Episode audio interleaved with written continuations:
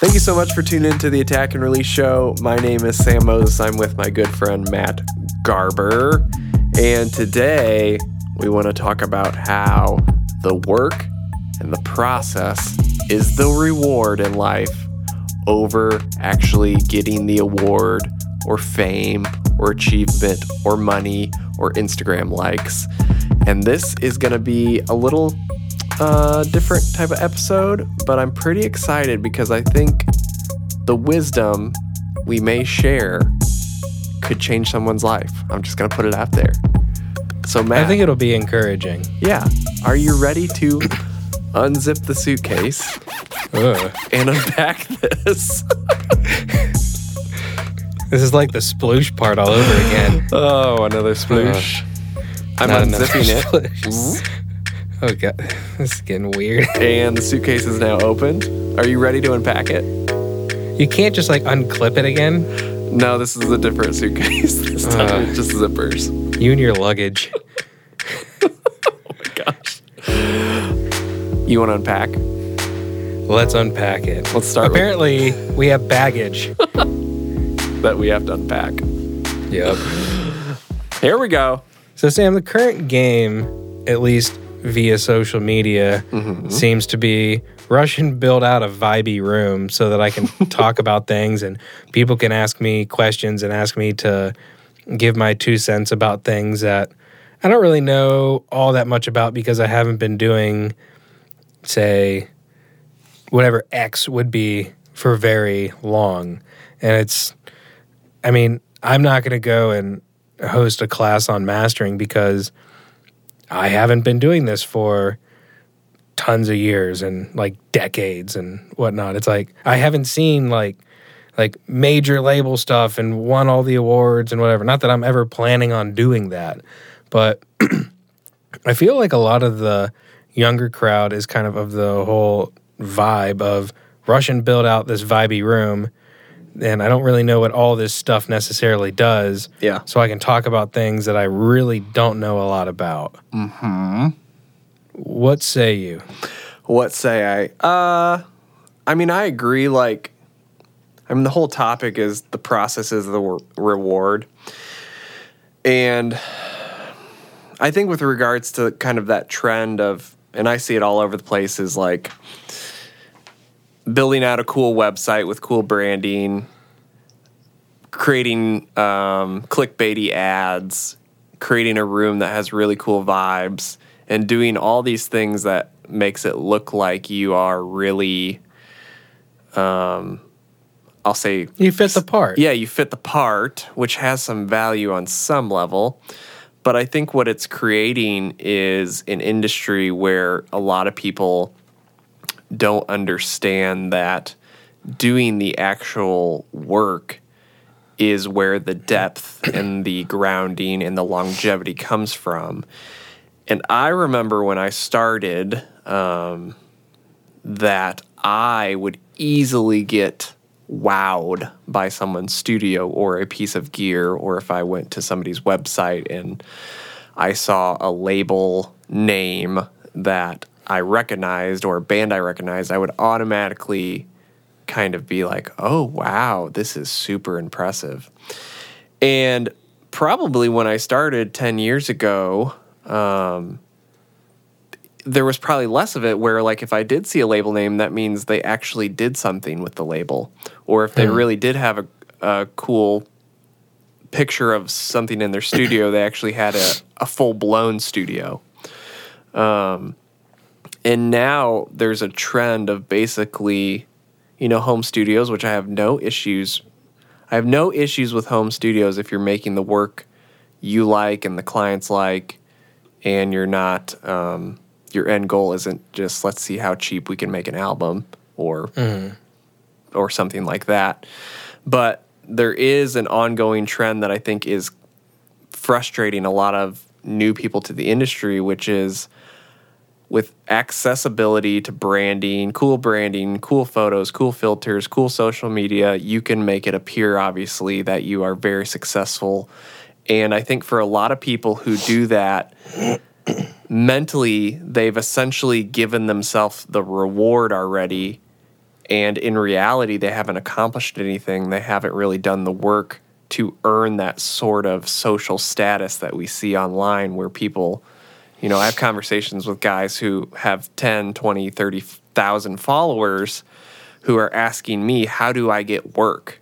And I'm like, wait, what do you mean? How do you hmm. get work? You have 20,000 followers and you take photos of gear all day. And I would assume you're super busy and booked out. And they're asking me, how do I get clients? How do I make this actually work? And it's kind of astounding how often that happens where people will ask me how I do what I do.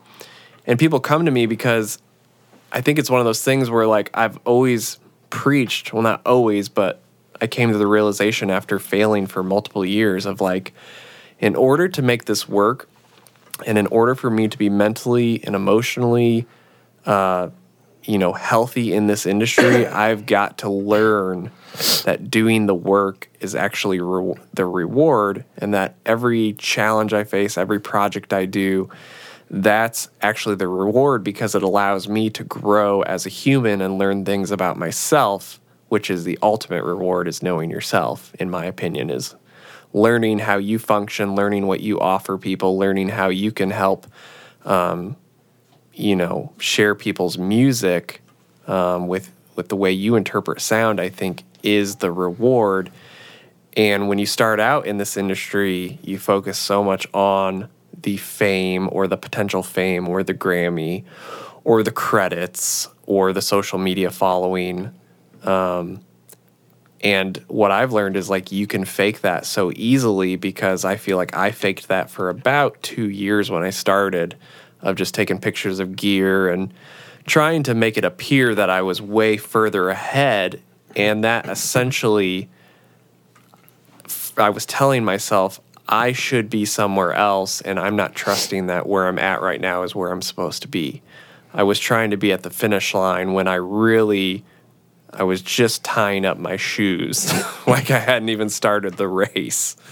Um, but I, I mean, what you just said is like, I think that almost like deserves repeating. Is like where you are is where you need to be. Yeah, and we've I think we've mentioned it before, but I think so. I'm a really big believer in that, and it takes a long time because it to understand that because you have to actually accept your reality, which may be hey, I'm just starting and I don't know a lot and I don't have any clients and I don't have any gear.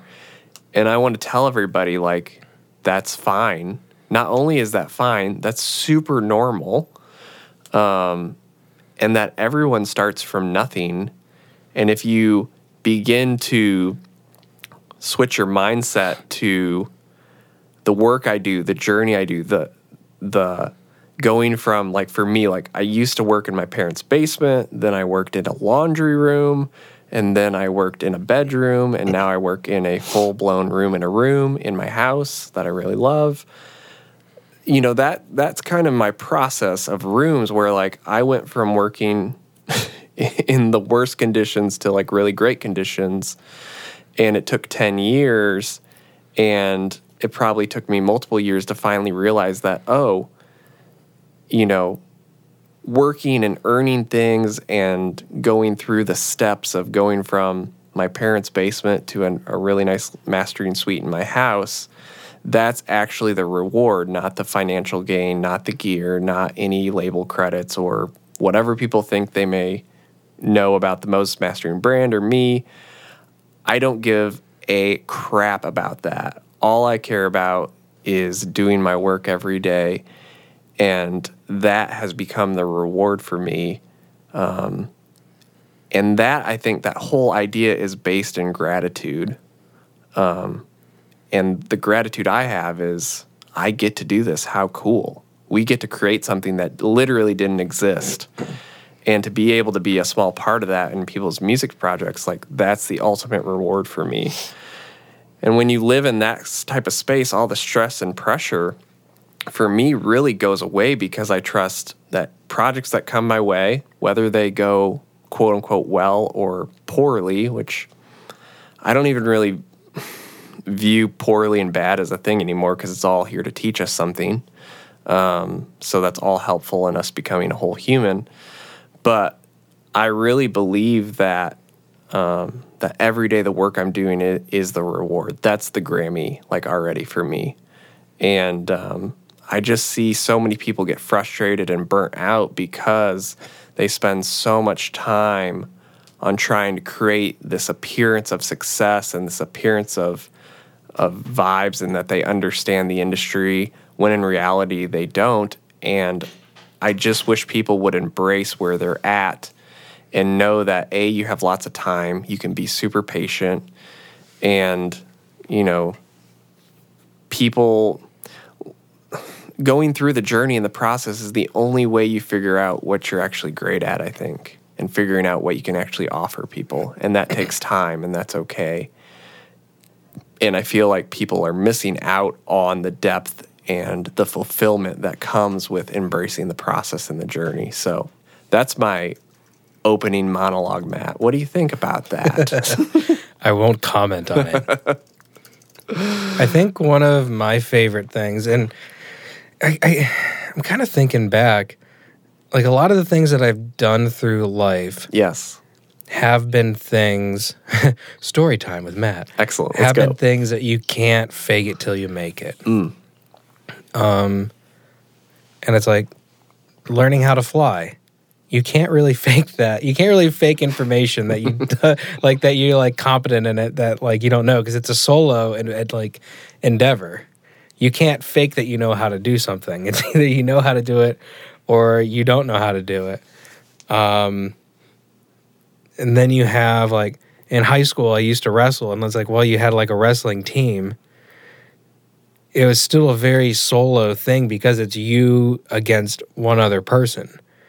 And it comes down to your individual skill and whether or not you're able to essentially hold your own. And you may get lucky a couple times. and hopefully, with flying, you, you don't have to say that. You might get lucky a couple times. Um, typically, you won't. And then, I mean, then getting into, I mean, there are a couple other things, but then kind of getting into mastering, it's kind of interesting because you technically, like, you, you, you can really only fake it for so long. I don't feel like this is necessarily a field where you will last for a long time if you like keep faking it. And you might fool some people. And you might fool them with a flashy YouTube channel, Instagram page, Facebook page. Is anyone still doing a lot of Facebook? Um, I mean, you you might you might fool them for a while, but I mean, in general, like if you're a loud person on any of those platforms, I mean, that'll catch up with you. And I mean, you might fool some of the newer people, but and I mean, you might be. It, it's kind of like the whole Wolf of Wall Street. Like you might be able to make it by on the penny stocks, but it's like eventually that's going to get old, and you're going to want to kind of move up to like some some bigger players. You're not wanting to, or or you might not even like you might run out of penny stocks, and that can't pay the bills, whether it's full time or part time. So, and I mean, the real currency in this whole job is time. And essentially, you're trading the time that you have, which is very limited, now turning into an existential conversation. You're taking the time that you do have in this world and you're investing it into something that you're really faking. And it's kind of like, is that really what, where you want your legacy to lie? And so it's like, that's, that's kind of the interesting thing. And I think the coolest thing is that the people who are really doing the work and the people who are doing the best work and the people who have that thing that I said back in the marketing episode, the key performance indicator mm-hmm. of return clientele who are massive clients are the people who keep their head down, the people who aren't like saying, "Hey, look at me every day on this social media platform." And just buckle down and make it happen. Mm-hmm. And it's like I had a little bit of a complex, and and I might I'll, I'll, I'll talk about the complex now, but I think we'll get into it a little bit more. Now I'll I'll I'll make a genuine segue to it. so my general complex when writing this is we're talking about all these people on Instagram, Facebook, YouTube, and whatnot, and it's like, well, what does that say about us having this podcast? And it's like, because the general notion is if you're spending all your time online, when are you working? Mm-hmm. And it's kind of like, well, every Wednesday, Sam and I sit down at, well, I guess three central time Yeah. until, what is it, five central time? Yeah. Two hours. Yeah, we catch up, we talk, and I mean it's like like genuinely like like genuine hilarity. Yes. I would say the first hour of this conversation. This is this is hour two. yes. My my cell phone my my cell signal did not work, so now we're on FaceTime audio, and so we're joking about that and joking about a bunch of stuff, and then we get into this, and so it's like genuine community, and then we talk about an issue that we believe matters, and then. Uh, how long would it say? Would you say that it takes you just to put an episode together, Sam? I don't know. I mean, it's basically the length of the episode usually. So I edit it quickly, but I always listen to it top to bottom. That's good. So I like to at least listen to to, the, to it once. But that's about all So- I do is once So, so, so we'll call it an hour. an hour. Yeah. So, so all in, we have three hours. Yeah, that's it. Where it's like, is that like a really massive point?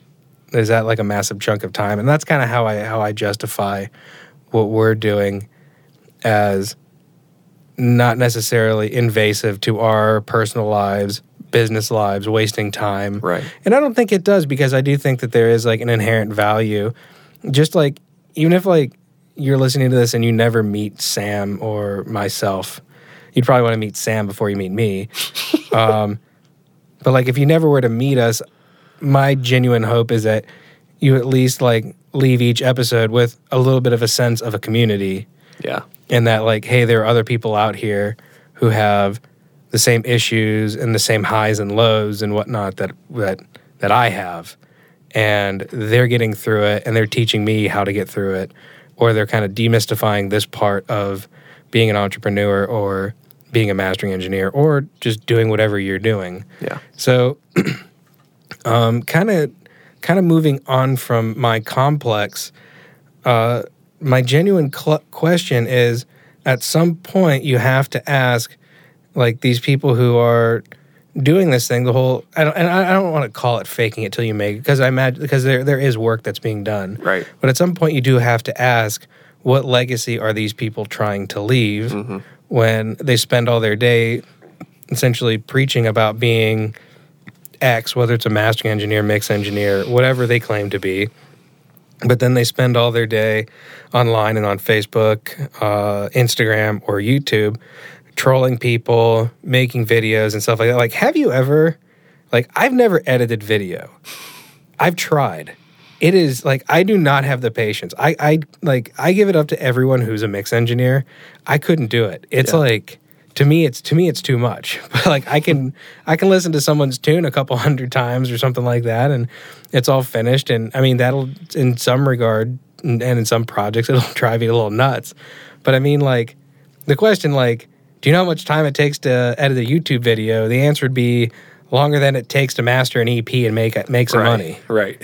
so it's just like so that that's kind of like the question I want to pose. It's like at some point like like what legacy are these people trying to leave Yeah. by being so like loud online? And I have Right. the joke that like online the rule is that the loudest idiot wins. Yeah. And that's why we post every two weeks. So that if we are loud idiots, or by we I mean I, if I am a loud idiot, that you only hear from me once every two oh, weeks. so I guess that's a question I want to pose, Sam. Well, I would want to start maybe with a thought. Excuse me. Clear my voice.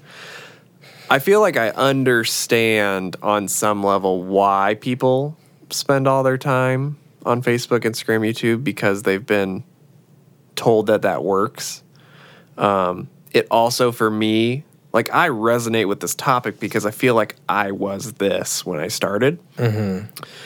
Um, and I think part of that is I, part of it was like I didn't even know how to how to run a business. I didn't understand that. I even have a business degree and I still didn't know what I was doing. So I guess that speaks to the type of education I got. Or it was more so I didn't pay attention. I was a terrible student. Well, no, I mean, I mean, kind of going off of that, it's like you essentially do in college like what you're trying to figure out. It's like you're trying to run, trying to learn how to run a business when all a business li- uh, business license when all a business degree is going to teach you is theory. Right. Like you don't really know until you go out and you do it. Yeah. And it's kind of like it's my joke about me with a psychology degree. It's like I say that the people who are a psychology major are in there to figure out what's wrong with themselves. Yeah. I mean, there's a story that I tell of this psychology professor.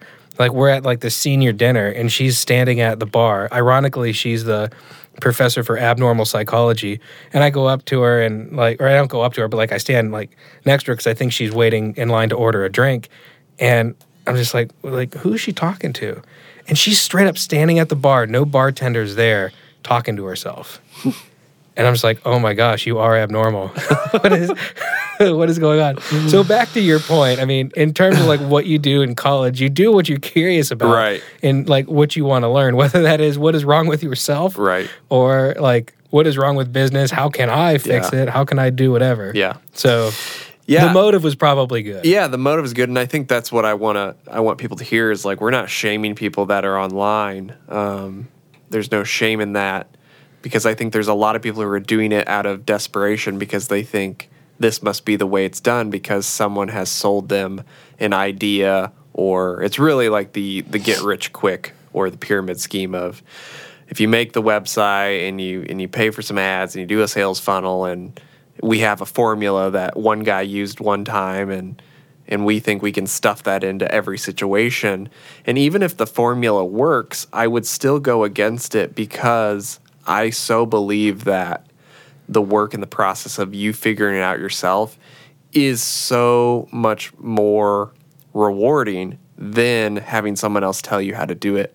Now there's definitely wisdom that can be learned and I think there's, you know, there's lots of value in education, but I also feel like as I look back on the last 10 years, there was so much that I've learned about how I work, how I think, what makes me tick, what makes me cry, what makes me happy, what makes me anxious.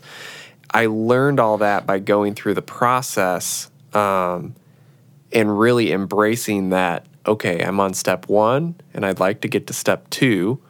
Let's stop thinking about step 10. Mm-hmm. And step 10, for a lot of people, you know, a lot of guys are selling te- step 10 right now, where they're like, here's step 10 work with labels, do X, Y, and Z, and work with labels. And it worked for me, so it'll work for you. And even those guys are discounting the thousands of things they did and situations and maybe coincidences or relationships or random connections. Because the longer I'm in this, the more I realize that this whole industry and, and the old sage guys say it's like all about relationships.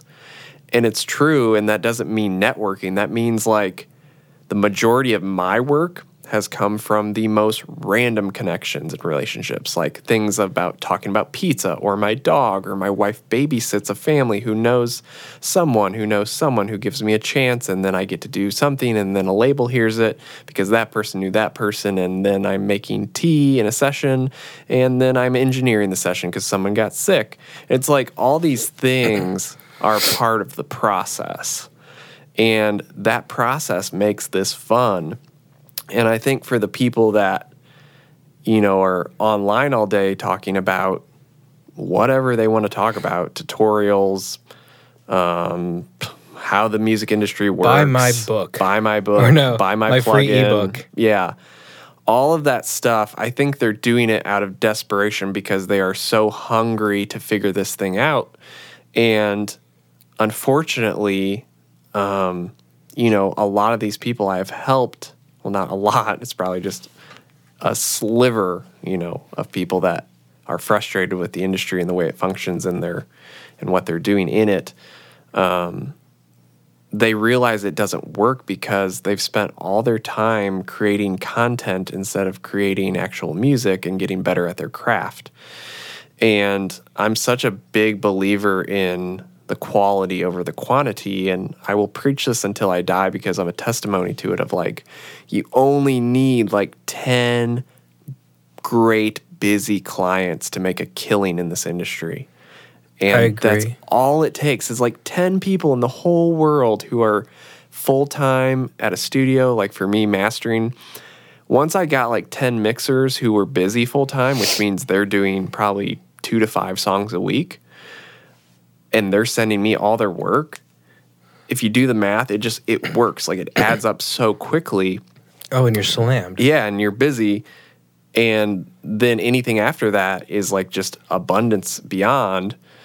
And for me, for some reason, I didn't think of that or no one told me that when I started was like, why don't you focus on finding really great people and while you're trying to find this, know that what you're doing, like figuring out who your great your ideal client is, figuring out what you like to do, this is actually the work and the reward that you're looking for. And I think a big thing that shifted for me a few years ago and I don't I can't remember when it happened. I'm sure I didn't think of this idea, but maybe I did Actually, I'm sure I didn't because there's nothing new under the sun. But I remember having this conversation with an artist who was talking about wanting to perform and, you know, focusing all their time on this performance coming up. And I remember just telling them, like, you're missing it. Like, you're about to perform for 17 minutes. What are you doing with the other seven days of this week? Like, mm. there is so much going on in the process to where these people's focus, when your focus is on the reward, like the paycheck, the paycheck comes and then it goes. That's how this world works. There's a flow in the universe. Things come in and things go out. That's very normal. The hoarding mentality doesn't work. like, I don't believe in that.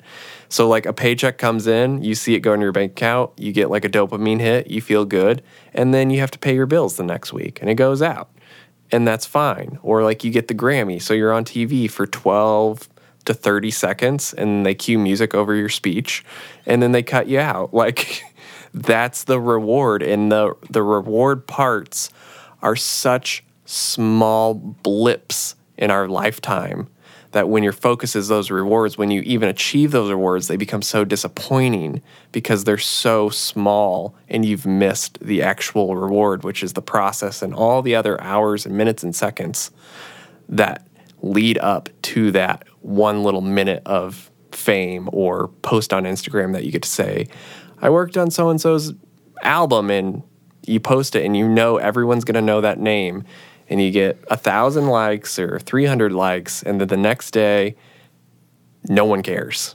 like, that's just kind of the reality we're in. And I think what I've learned in this industry is like, if you are basing your career on the reward, on the highs, like, you're going to have a roller coaster.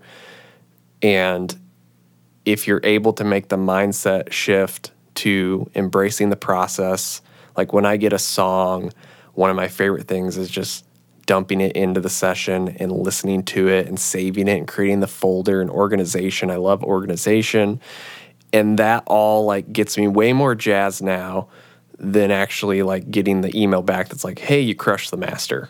Like I'm like, "That's fine. Mm. I knew I was going to do that because I put in the freaking work." like I know it's great. You don't have to tell me it's great. I have the self confidence. I've done the work over the last 10 years to know that whatever I'm sending you is an example of the best work I can do at this point.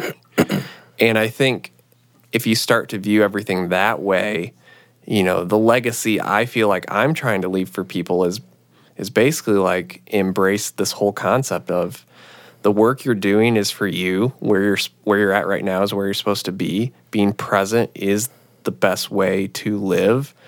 And I want people to know that. And I think, you know, the legacy that other people are doing by spending their time online, they're, I think they want the same thing. They're just going about it completely um, wrong.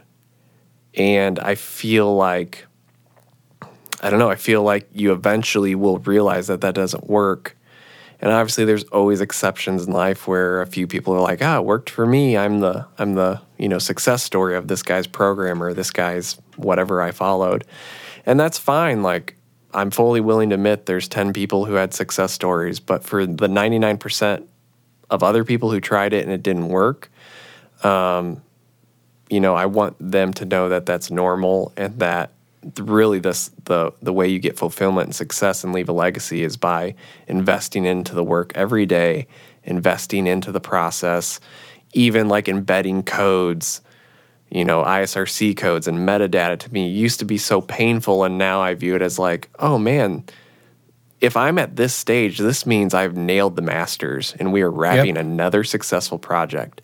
This is like the sprinkles, like the codes are now the sprinkles and the metadata is like the cherry on top. And it's like, this is terrific. And five years ago, I'd be like, oh, I hate this. I just want to hire this out. This sucks. This is, why do I have to do this? It's such a waste of my time.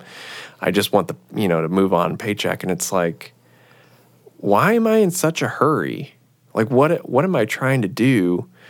And I think when I looked at myself then, it, it was, I just want another project that I can post on Instagram for someone to think I'm cool. And right now, metadata is holding me up. like, hire someone else. I'm way more important than metadata. Mm. And that's just, it's just such a prideful ego thing. And, you know, I used to do that and feel that way, and I don't anymore. And it doesn't even mean like I was doing bad work or neglecting or not giving it my 100%. It's just, I was always feeling like unfulfilled when I would wrap a project, and then I would have that stress of, oh my gosh, I got to get another project in. And it'd just be this cycle of highs and lows. And unless I got heavily rewarded, it's kind of like having a dog. Like, unless you heavily reward your dog and praise him, he gets all sad and stressed and anxious. And, you know, with me having a puppy, it's the way you combat that is basically desensitizing it and teaching the dog that, like, being present essentially is fine and being alone is fine. And that if I don't praise you like crazy, it doesn't mean I don't love you or you're not good enough, you know? So that's a little side dog tangent. But anyway, I think, you know, for the people that are doing it, doing the Facebook thing, the loudest voice in the room, it's it's probably all pointing to an inner desire to be seen and heard um, and to be fulfilled. And I kind of I resonate that with that for sure. But I found the way to combat those feelings of of wanting to be seen and heard has actually been found in in the process of doing the work um, and learning things about myself and learning how to improve my craft.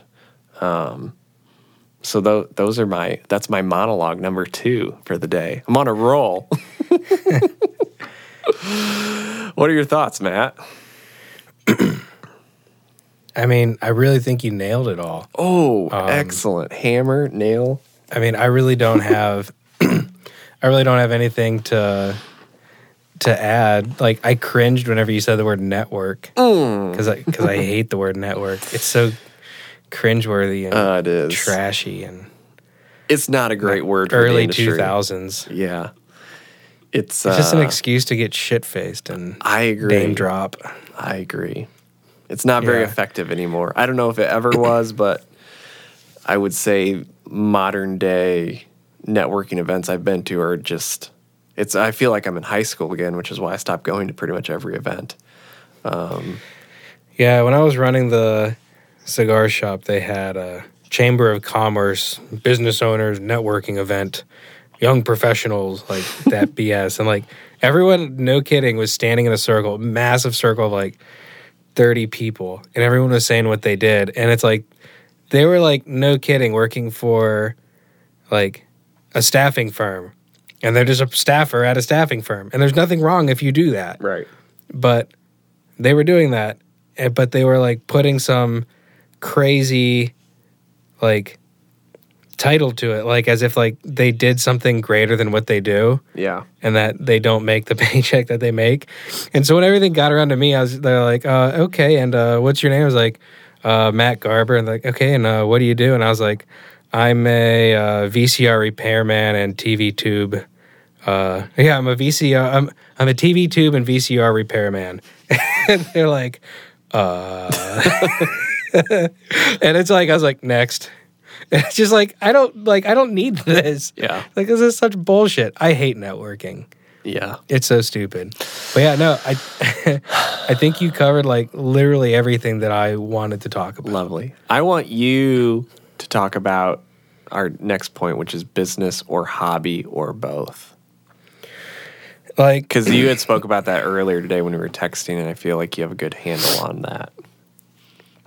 Well, I mean, whenever you start things, and this is more going for like an entrepreneur, an entrepreneurial side of things, or because I, I guess if like you're actually working in a mastering studio, or if you're actually employed by a studio, and you don't, this isn't necessarily. I mean, for the sake of argument, currently it's not a hobby; it's it's a business, and that's how it, that's how it runs. Um, but I mean, you're starting out, and you. So I'll, I'll just I'll just say me. So me starting out, you're essentially collecting all of the pieces you need in order to make something work. Um, I had I I'd been around enough studios and done enough things and had engineering credits, uh, helping out on records and whatnot to know that like I need solid monitoring and I need really solid uh, acoustic treatment. So let's collect that. Okay, now what's going to control the monitoring? And what are the monitors going to sit on? Because they're not sitting on my desk because we know that we're going to get resonances or resonations off of the desk and stuff like that. Then you have like reflections you have to deal with. And so it's like, okay, I'm going to go with the person who makes the best monitor stands. We're going to go get sound anchors and then we're going to get good cabling. And, and then you essentially see how like the, the pieces build. So you, so you kind of build the pieces and then um, I'm not necessarily like my room isn't anything necessarily like sexy. Um, it's very utilitarian. It's uh, this is I think my third room. I've been in here for about three years now, and uh, it's literally in the office that I work in every day from nine to five in another business that I started that I don't talk about on this podcast because um, it's not important. Um, but it's literally the office that I work in, and I mean, there's nothing really sexy about it. I guess unless you put a black and white filter on it. I was say your room looks sexy on Instagram. no, there's nothing sexy about this room. So I literally like everything is tuned by ear. I mean, of course, there's like little tiny things that suck about it. Like I have a drop-in ceiling and stuff like that. So like the grid above is like I, I, like all drop-in ceilings. It's like hung on a wire. So it's like you play a 40 hertz like note or no go go lower. Call it like 26 to like 28 i mean you're gonna hear like the wires in the ceiling rattle and stuff like that but it's like you just know it and you compensate for it and it's mm-hmm. like it's not perfect but whatever screw you and you move on. It's like that's what you do when you're starting out. Right. So it's like so like you're assembling all these pieces and then eventually like you will have clientele. And if you do the things that we say to do in the how to get clients and how to market yourself episode you will get clients and you'll like be able to figure all that out. But at some point i mean you have to decide is this a business that's going to make money or is it going to be just keep on spending on gear? Um, and there's nothing wrong with either one of those approaches. Um, i do the uh, I do the version currently, at least like in my business plan, I have it currently set up so that I don't want this business to make, I don't want it to turn a profit for a while. And it's a business strategy that essentially, I mean, you can use it for tax liability, you can use it for really whatever. And it's like while I'm building, I'm, it's like any business, you just reinvest into the business. Most, most businesses, especially small businesses, do not turn a profit for at least the first five years. So if you're turning a profit and you're below year five, then you are above the 50th percentile mm-hmm. on the bell curve, um, which is kind of nice. You can probably, everyone probably knows what that means because everyone works with bell curves. Right. so that's nice. Not statistical ones, but in general, you know what a parabolic arc is. Okay, good. So we're making ground. So but at some point you have to decide and, um, what I is what I am doing a business or a hobby. Um, and I don't think that it's wrong um, to think that or to like to be so gung ho about what you're doing as a business that you love it so much and that it is also your hobby. And there's absolutely nothing wrong with that. But there needs to be a little bit of a separation saying, I'm doing this for business. I want clients. I'm not just creating this room to just sit in here and listen to music, which you can do, and that's fine. But I mean, if you're bankrupting your family and you're like, and it should obviously be contributing back or something like that. And it's like you could be putting this gear and all this money you're putting into it somewhere else to better financially benefit your family, then that might be another conversation. Um, or if you're putting yourself into extreme amounts of debt in order to accumulate this, then it's probably more destructive than it is helpful. And of course, everyone's like, oh, well, I'm going to, like, I'm going to pay all this debt off. Well, of course you are. you have to. Right. But it's like, Oh, there, there, there, there's there's several ways there's several ways that you can take it, but I would suggest to treat it like a business, but essentially figure out how you want that business to run. Is it a business that for that you want to turn a profit immediately? Is it something that you want it to not turn a profit and you want to show a loss? Nothing is wrong with showing a loss. I think Amazon hasn't shown a profit like at all ever since starting, and it's just a business tactic and it's essentially a way to essentially you, you, can use you primarily use it to evade taxes. Um, not evade but like you, you, just write more you essentially spend more than you than you make. Mm-hmm. um, and it's a tactic to and, and how to do things. I don't think tesla has shown a profit yet. Actually they might have just they might have just squeaked a profit by. Um, but it's like with me it's like I want to keep on investing because eventually you get to a place with your gear and whatnot to where it's like I've found something that genuinely can work in just about every situation. And it's like you're going to have those people who are going to be shuffling gear the rest of their life, and I understand that. And I was watching a video with uh, Greg Calbi up at Sterling, and he was saying, you know, I'll buy like a new piece of gear. Like I'll try to do it like like one piece of gear a year, which like God bless him because like that's that's difficult enough to like not not just just buy one piece of gear like a year. Um, it's like as opposed to just like being a vacuum and just consuming as much as you can. Um, but I think like I think that would eventually be my goal, and it's like yeah, let's kind of see like where gear is going. Is there any any tool out there? That could help me get a better result and possibly quicker than what I'm doing and increase my or improve my workflow. Mm-hmm. So I think that's cool.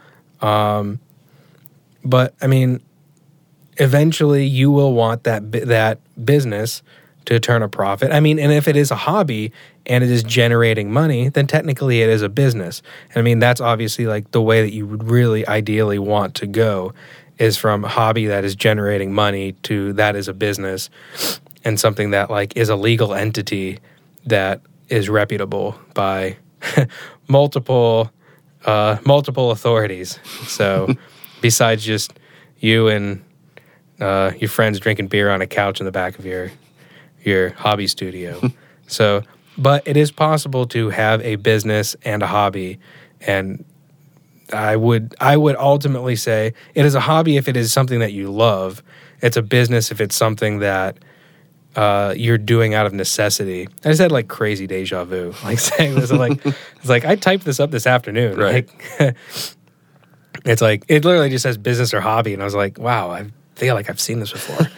um, but yeah, um, ideally, you'd want to go from hobby into business, a hobby that is generating a positive cash flow that you can then reinvest somewhere else, whether that is gear and uh, you essentially create some type of a uh, financial strategy with that, or you essentially invest it back into the owner of the legal entity or the company, i.e., you, and then you can then benefit from that. Um, but if it is a business and it is run like a business, then typically it was created out of some type of necessity. But I imagine that most people who would be listening to this would be listening uh, that they didn't create their studio out of a necessity. They mm-hmm. created it out of some type of a a love that they have for what they do. And I mean, I created mine because I love I love solving problems for people and I love helping people and I love like making people smile at not necessarily something that I did, but essentially being able to help them like see like I don't know, what is it? It would be I love like that moment when you get that email back, and it's like, of course, a little shot of dopamine of like, dude, I love this master, mm. but it's not because of that shot of dopamine, like that, like I want that. It's because I love that they are in even more love with what they originally sent me Yeah. and that they had the trust in me to essentially like take this and then essentially bring it up to where either their expectation was or to exceed that. So and that, and that's why I do that. And that was the hobby for me. And then turning that into a business is just I mean that's just gravy. So that's kind of where I'm at. I'm sure I rambled a ton. Uh, that's what I do, but that's uh that's kind of where I am. What about you, Sam? Well, I mean, I I feel like when I started, I would say music was a hobby when I first started because I was so young. I don't know. I was 19 or 20 when I got my MacBook and I started making hip hop beats. And now I'm 31. And then I started selling tracks within a year um, and then I did the whole band thing, and then that led to the studio thing. Um, I don't know. For me, as soon as I got my MacBook, even though it was a hobby, um, I felt very, very clear that this was what I was going to do, which is interesting to have that clarity. And I, I maybe if I was 19 or 20, if I could go back, I would see that I didn't have that clarity, but looking back on it now, it's very clear that that is what I wanted to do because that's how I spent my time and resources from then on till this day. Um, but yeah, it's it's an interesting thing of, you know, when I started, it was hobby with kind of the mindset of doing this for a living. And then I started, I remember I made my first hundred dollars on selling three hip hop beats to a guy. He paid me in cash at my apartment and I pretty much cried because I was like, I was making like 12 bucks an hour doing marketing for salons in Chicago. Um, and, uh, you know, that was out of the recession and there weren't really jobs for people like us. And, um, I think that was for me probably the switch over of like the first time I got a hundred bucks for three tracks that probably took me three hours to make total, like an hour a track. Um, you know, and you make 33 bucks an hour essentially. Now, obviously, that doesn't take into account the couple years of learning how to make tracks and that time, um, which has value on some level. But a light bulb definitely went off that day of like, oh my gosh, I could, I could do this. This is doable. Like I made more money today than I did in two days of working at this other company. Um, and I think with that, you know, that was, you know, an instant reward.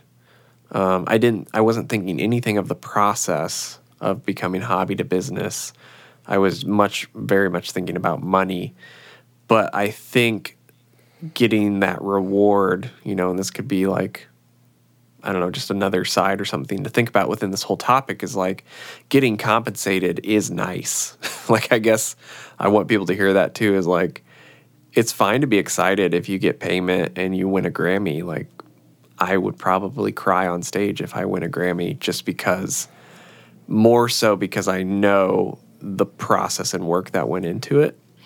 Um, and I think that's probably how a lot of people are on stage is they think back hopefully to to all the work they put in and it wasn't just a fluke because that'd be super unfulfilling obviously. Um, but yeah i think i think having that little affirmation early on you know like year one into it of selling beats um, really gave me the encouragement that if i do embrace the process and do embrace the work that's required that i could be selling beats for you know a hundred a piece and then 500 a piece and a thousand a piece and you know once you get in this industry you can at least i try to tell people i'm like there's actually i, I believe there's plenty of work and plenty of money um, Oh, to yes. go around and i think you know this goes to the, our whole topic here of like I'm only where I'm at. Um, and financial things is such a a measurement we use in society, and it is a helpful measurement. It's like what we talk about. You talk about Matt, rate of return, or you know, key indi- indicator points. Um, but I think you know the only way I've made the money I've made or whatever, and is because I've embraced the work and the process, and um, you know, part of embracing the work and process is just the slow burn of keeping your head down and working.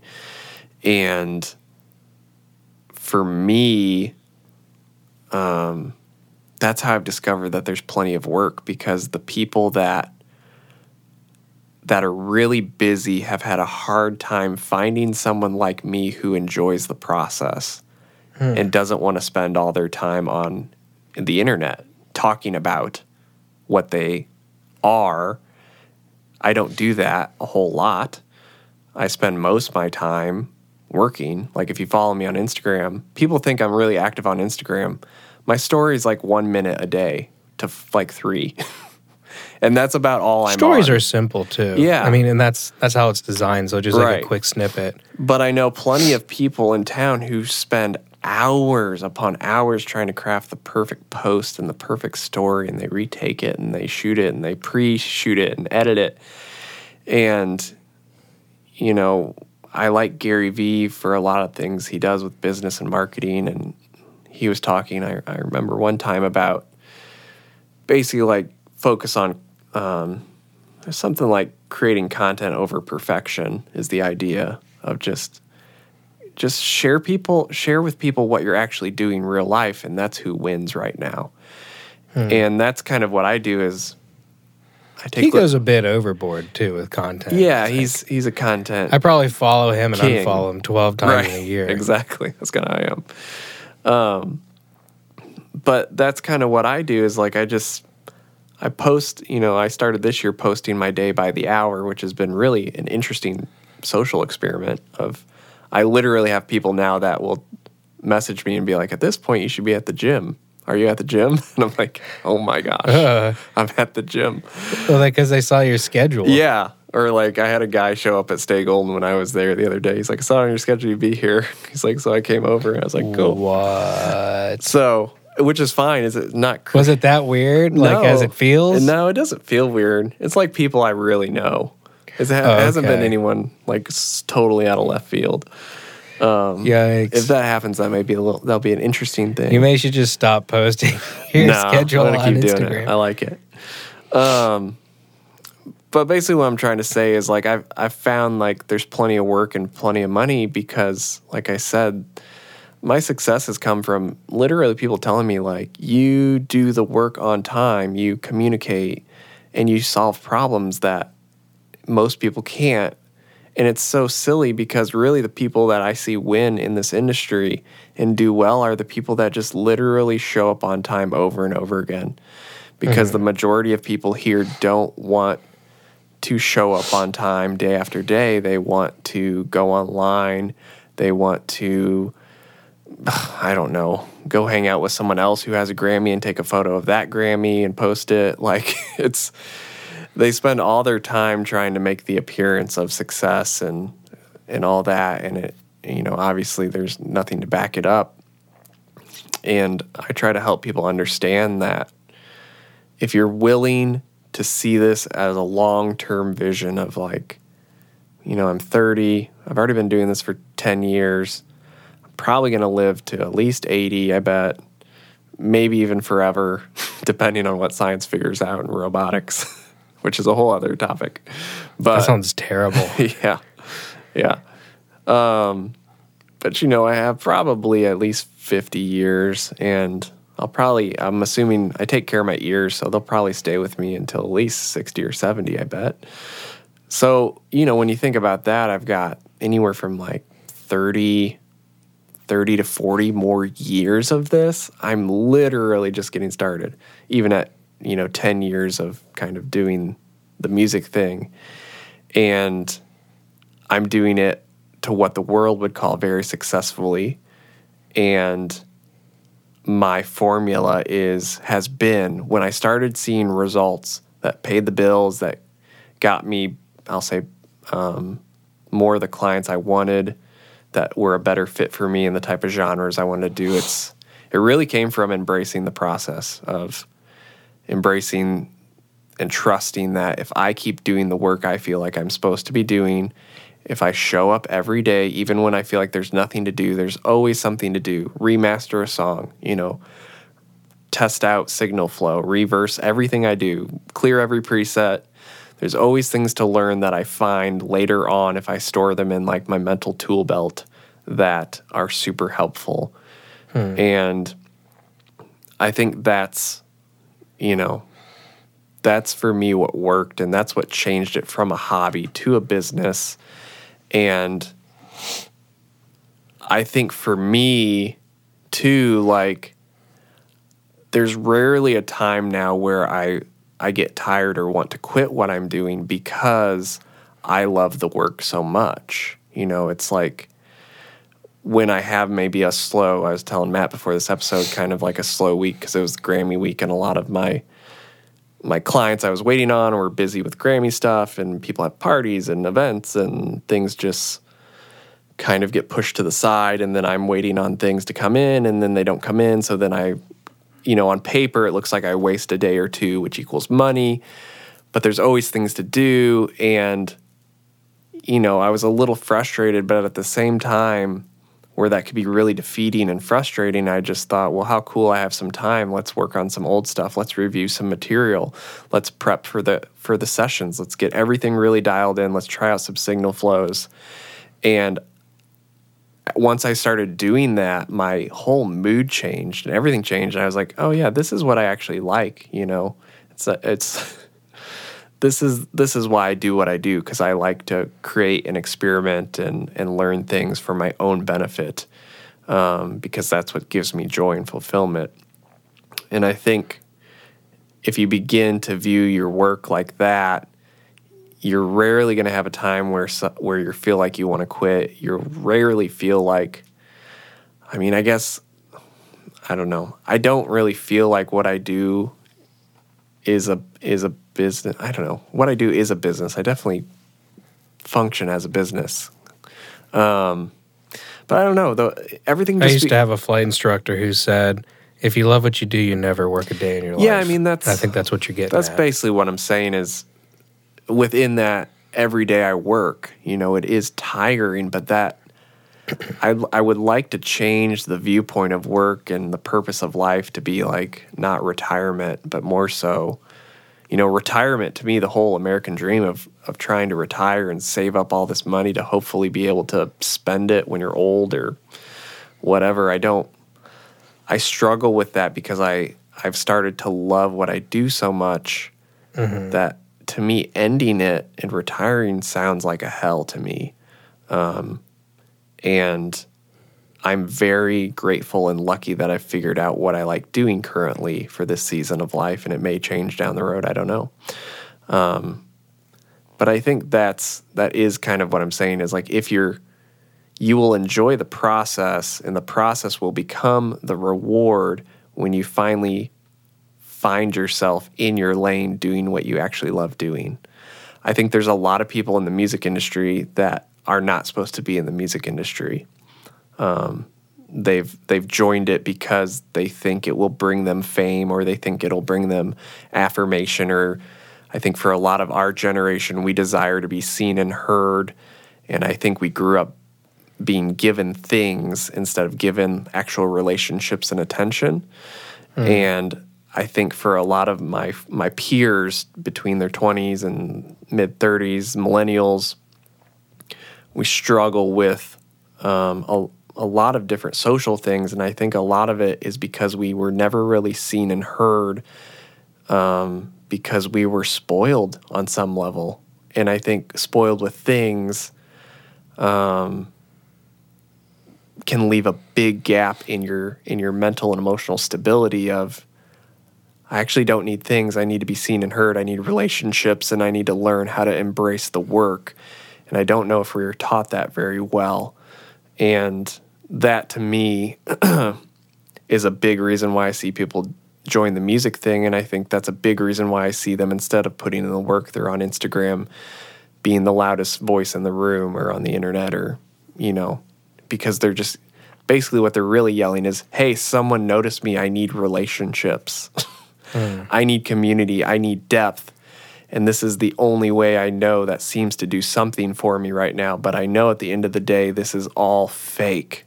like Instagram's going to be gone at some point. Uh, Facebook will be gone. All that'll be gone probably in the next, I don't know, 10 years. Who knows? And then, I mean, if you think about it, like the way that everything's going is like Facebook doesn't look like it's doing too well, but guess who owns Instagram? So yeah, it's like if Facebook goes, like how far back is Instagram? Right.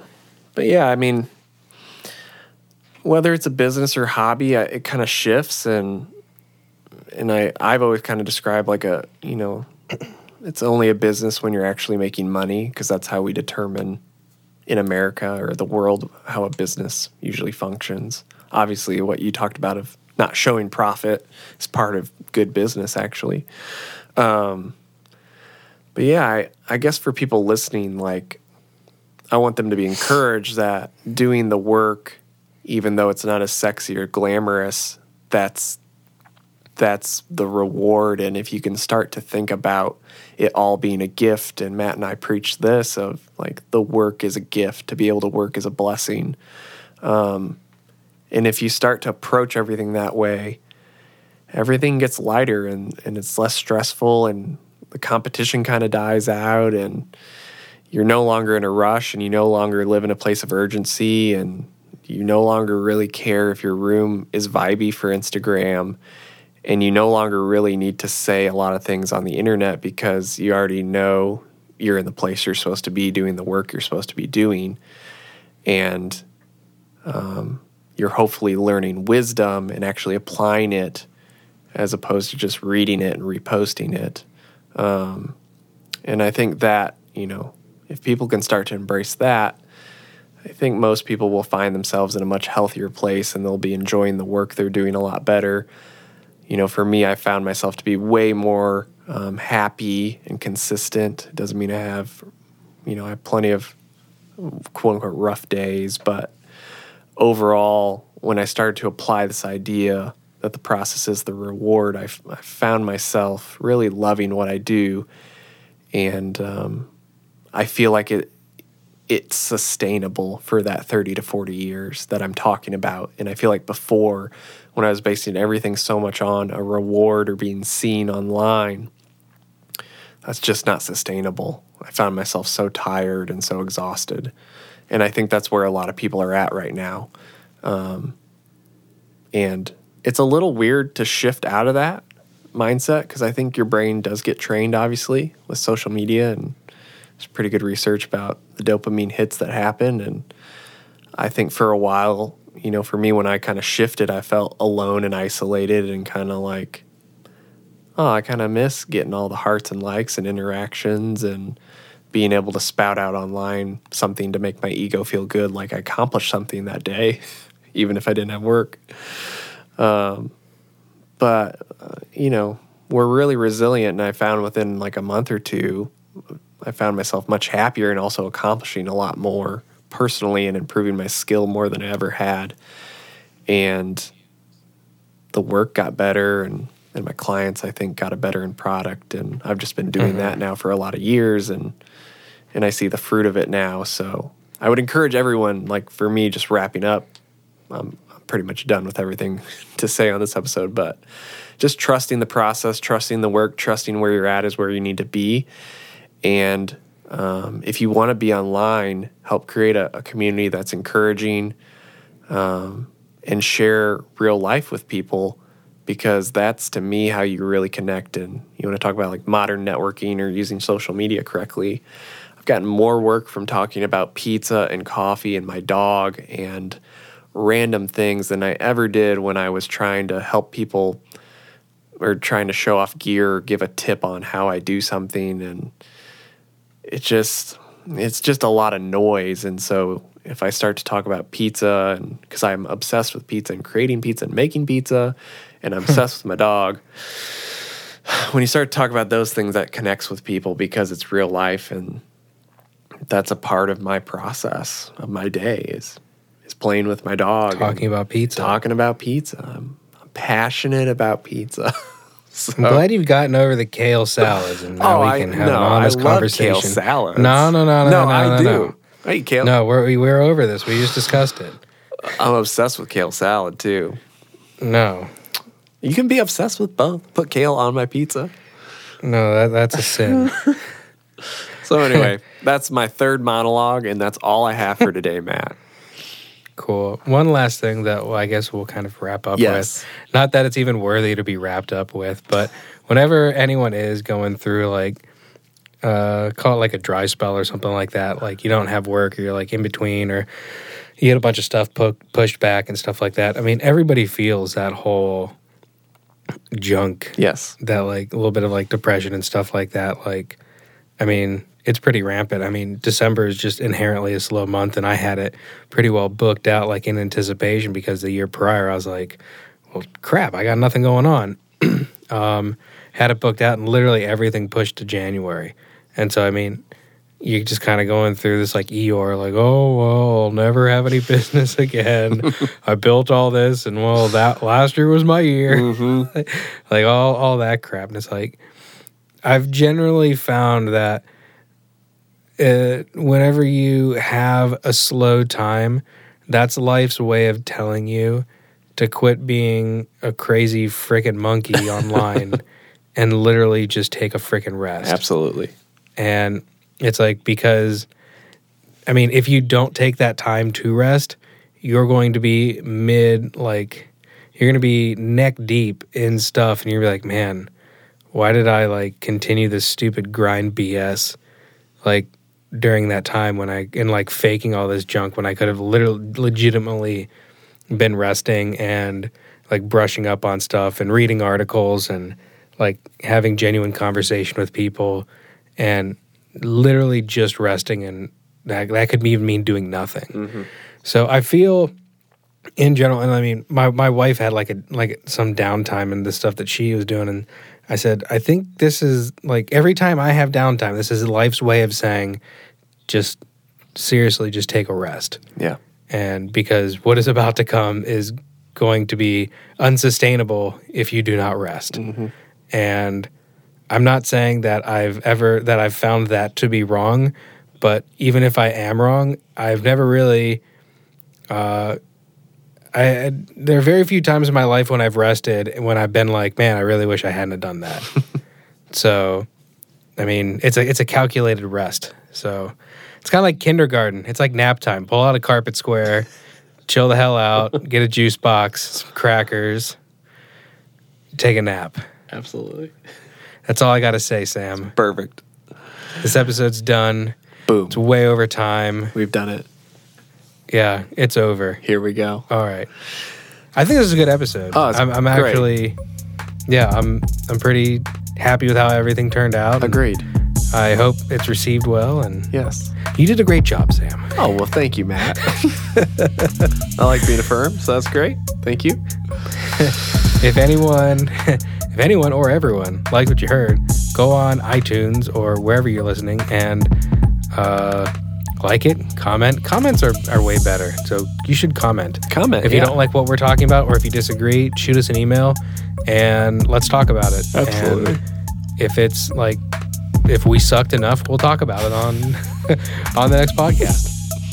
So, besides that, thank you so much for listening. Um, and yeah, I don't think I have anything else to say. Sam, do you have anything else to say? That's all. I'm done. That's all. I'm just waiting right. for you. Just waiting on me. So don't you just don't drag this out anymore. Just just wrap it Just up. wrap. All right. All right. Whatever y'all are having, morning, afternoon, evening, y'all have a darn good one. Catch you in the next episode. Sam, cue the music. Queuing. Zip it up. Pack up the baggage. It's done here. Cue the music. Queuing. Perfect. No more unzipping. It's all That was up. disgusting. it's all zipped up, That was disgusting. I guess. okay. Bye.